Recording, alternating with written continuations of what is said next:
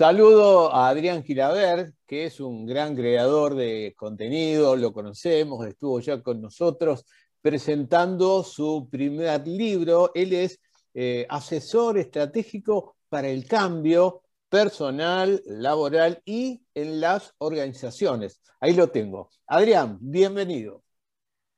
Encantado, encantado de verte de nuevo, Andrés. Muchas gracias por la invitación. Un gusto. ¿eh? Como siempre, cada eh, estas pequeñas conversaciones que tenemos buscando certezas, como yo siempre digo, este es nuestro leitmotiv, ¿no? Digo, bueno, eh, aprendiendo y yo también aprendo. Así que bueno, es un gusto tenerte como siempre. Eh, el libro que ya, del cual hablamos se llamaba y se llama El trabajo ha muerto, ¿no? El gran revuelo. Contame primero qué repercusión ha tenido justamente en este escenario de pandemia, ¿no? Bueno, digamos que a mí la, digamos, la repercusión me sorprendió un poco al principio, eh, porque la verdad es que cuando, cuando escribí El trabajo a muerto yo lo pensaba como algo de muy largo plazo, digamos, ¿no? De proponer una cantidad de cuestiones que tenían que ver con el largo plazo. Pero bueno, lo que me sorprendió fue que todo este proceso que estuvimos haciendo las personas en este último año y pico, a partir de la pandemia y de la cuarentena, aceleró los procesos de reflexión, ¿no? Porque el libro trata mucho de, de las cuestiones reflexivas eh, y, bueno, es como que cayó justito, viste, más o menos para la, para la época, como un apoyo a la reflexión, ¿no? Porque yo no creo en las, en las recetas universales. Entonces, por ahí lo que uno escribe desde su pensamiento crítico, creo que tiene que servir como plataforma para otros, para que cada uno vaya desarrollando su vida eh, laboral y personal como, como mejor le parezca. ¿no? Bien, ahora te llevo a, a, todo lo que es el, eh, el encajar en un laburo nuevo o el buscar este proceso que vos, bueno, bien eh, sabés acompañar como coach, ¿no? como experto a las personas u organizaciones que eh, te buscan. salió algo publicado hace algunas horas que dice que muchas compañías le dicen a sus empleados que vuelvan de la cosa remota, que vuelvan a trabajar en persona. ¿no? Y muchos dicen que no quieren volver. ¿Vos qué lectura podés hacer de eso? No, a ver, tenés varias dimensiones, ¿no? Hay personas que no quieren volver, pero en el fondo lo que no quieren es volver a trabajar en una organización. Ah. Esto, se, hubo algunos estudios en, Estados Unidos, sobre todo en el último tiempo, donde muchas personas han pensado en dejar de trabajar en grandes empresas un porcentaje de ellos, aproximadamente el 20%, lo han hecho. ¿no? Estamos hablando de personas que por ahí trabajan en Wall Street, en grandes compañías tecnológicas y demás. Entonces, ese es un aspecto de esta, una de las dimensiones. Mm. La otra dimensión es que aquellas personas que por ahí viven en pareja o solos y, y no tienen hijos, sobre todo, eh, no quieren volver. Te lo dicen, o sea, el, el, el máximo de días que quieren volver a la oficina es una vez por semana. Que sería, poco yo estoy de acuerdo, ¿no? Sería como lo justo y necesario como para establecer un, este, restablecer un clima de, eh, social dentro, de la, dentro de la empresa y por ahí un, algún tipo de clima creativo, ¿no? Eh, los, que, los que tienen chicos y sobre todo chicos chiquitos son los que más quieren volver. Porque ahí el problema para mí no es el home working, sino es el homeschooling que ah, los chicos están en casa, entonces todo se, complica. Mm. Eh, y además hay otras cuestiones que tienen que ver que yo al principio, honestamente, Andrés, pensé que todo el tema del teletrabajo, eh, que tiene muchos beneficios, iba a permitir que las personas tuvieran un poco más de tiempo libre, ¿no? Mm. Pero la realidad es que lo que estuve viendo... no, no fue tan así. Es que no fue así. Tal cual. ¿Por qué? Y esto tiene que ver con el encajar que vos decías, ¿no?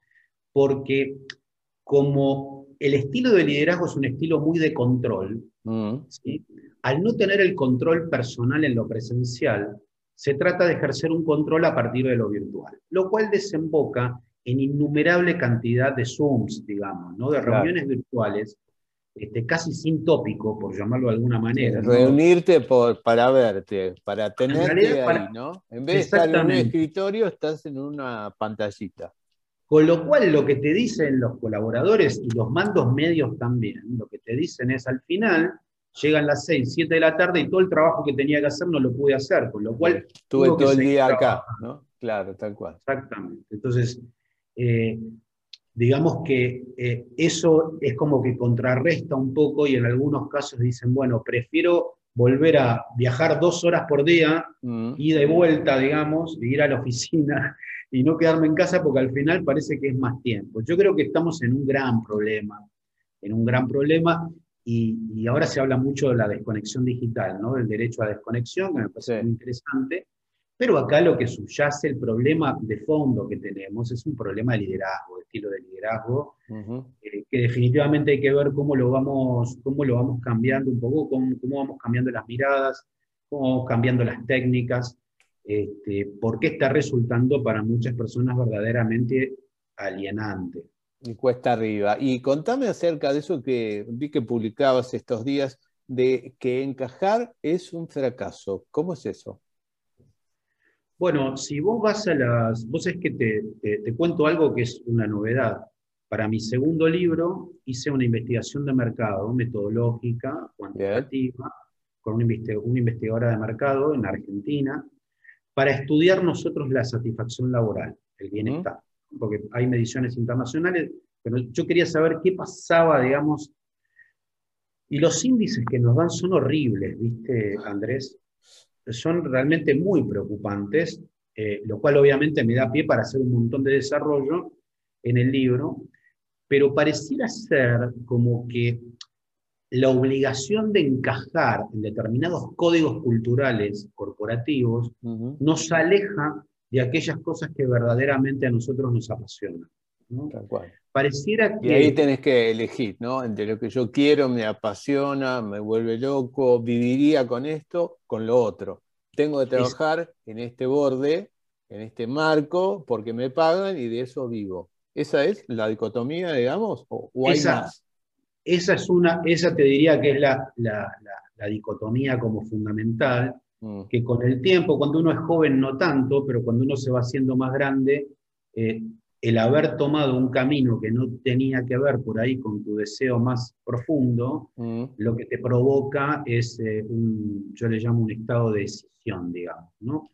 Eh, donde lo que subyace es una angustia y estados de ansiedad muy profundos, ¿cierto? Entonces, eh, en este sentido digo que a veces, no siempre, por supuesto, encajar es un fracaso, ¿no? Porque encajar en ese molde lo que hace es digamos, quitarnos un montón de versiones de nosotros mismos que si no las ponemos en juego, bueno, se nos hace un poco más difícil tener una vida, digamos, un poco más alegre.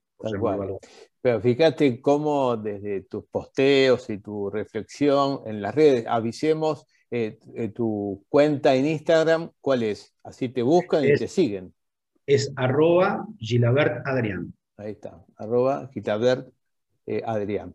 Eh, te decía, desde ese posteo, mirá todo lo que uno genera, ¿no? Y de paso te sirve a vos como eh, disparador para estas conversaciones y armar un nuevo libro, ¿no? ¿Cuánta gente estará, em, no sé si desorientada, incómoda, inquieta en un laburo que no le gusta, ¿no? O, el cual no comparte ciertos valores de una organización, ¿no? ¿Cuánto habrá de eso? ¿Eso lo pudiste Mucho. Yo te adelanto, te adelanto para vos, Andrés, mm. eh, estos son datos que están en mi próximo libro. Oh, buenísimo. Lo que, llamamos, lo que llamamos bienestar laboral en la Argentina hoy es apenas el 19%. Uf. Hay, hay un 39% de personas que yo lo que le puse un nombre a ese índice, que es el índice del sufrimiento. El 39% de las personas cuando van a trabajar todos los días sufren. pero lo padecen, lo padecen. Y después tenés un cuarenta y tanto por ciento, que yo es, un índice que le llamo en automático, ¿no? los que están en automático. Tal cual. Y, le digo automático porque lo que me dicen en, en, los grupos, en las empresas, es que, uy, me di cuenta que estaba trabajando en automático. ¿no? Es una frase que aparece eh, este, todo el tiempo. Pero vos, vos dijiste algo que me quiero detener en eso un segundo. A ver. Y es que vos dijiste cómo un posteo en una red no te lleva a algunas reflexiones. La realidad es que eso no es lo común, Andrés, porque vos tomaste ese posteo ¿no? y dijiste, bueno, a ver cuál es la profundidad que hay en esto. ¿no? Que no es la actitud que suele haber en el consumo de las redes. Y lo estoy diciendo del pensamiento crítico, no, como, no criticando a las personas, pero consumimos, consumimos frases que por ahí quedan muy bonitas, y te voy a agarrar una frase del Dalai Lama. y la compartís, y sacás la foto. Y, todo. Pero lo importante de esa frase es la profundidad que hay detrás de eso, ¿no? Porque para quien escribe una frase es la síntesis de una profundidad. Pero para el que lee, la frase debiera ser la apertura a una profundidad. ¿no? Y por ahí nos quedamos solamente en la superficie de la, de la frase. Entonces, o en el impacto emocional que puede hacerte cierta frase, que vos la lees o la escuchás, ¿no? Y te genera como un impacto, es decir, y me quedo en lo emocional, y vos estás pidiendo ir más abajo, ¿no? Más a lo profundo. Está bueno eso. Yo creo que es, eh, a mí me parece, por lo menos se lo deseo a todo el mundo, ¿eh? de, que, cada uno pueda hacer su camino para encontrar cosas que normalmente por el discurrir de la vida mucho en automático nos vamos perdiendo. Y cuando las descubrimos, de mm. nosotros mismos lo vamos descubriendo, bueno, nuestra vida toma otra dimensión, ¿cierto? Tal cual. Eh, Adrián, te, te, agradezco el tiempo. Estamos obviamente disponibles y ansiosos para tu segundo libro, de conocerlo, escucharte, que nos cuentes si ya nos eh, anticipaste dos datos Power. ¿eh? Así que, bueno, estoy, este, como siempre, agradecido a tu tiempo y a todo tu, tu expertise. El agradecido soy yo, Andrés. Muchas gracias por, por esta invitación y por esta charla. ¿eh? Genial, un fuerte abrazo. Igualmente.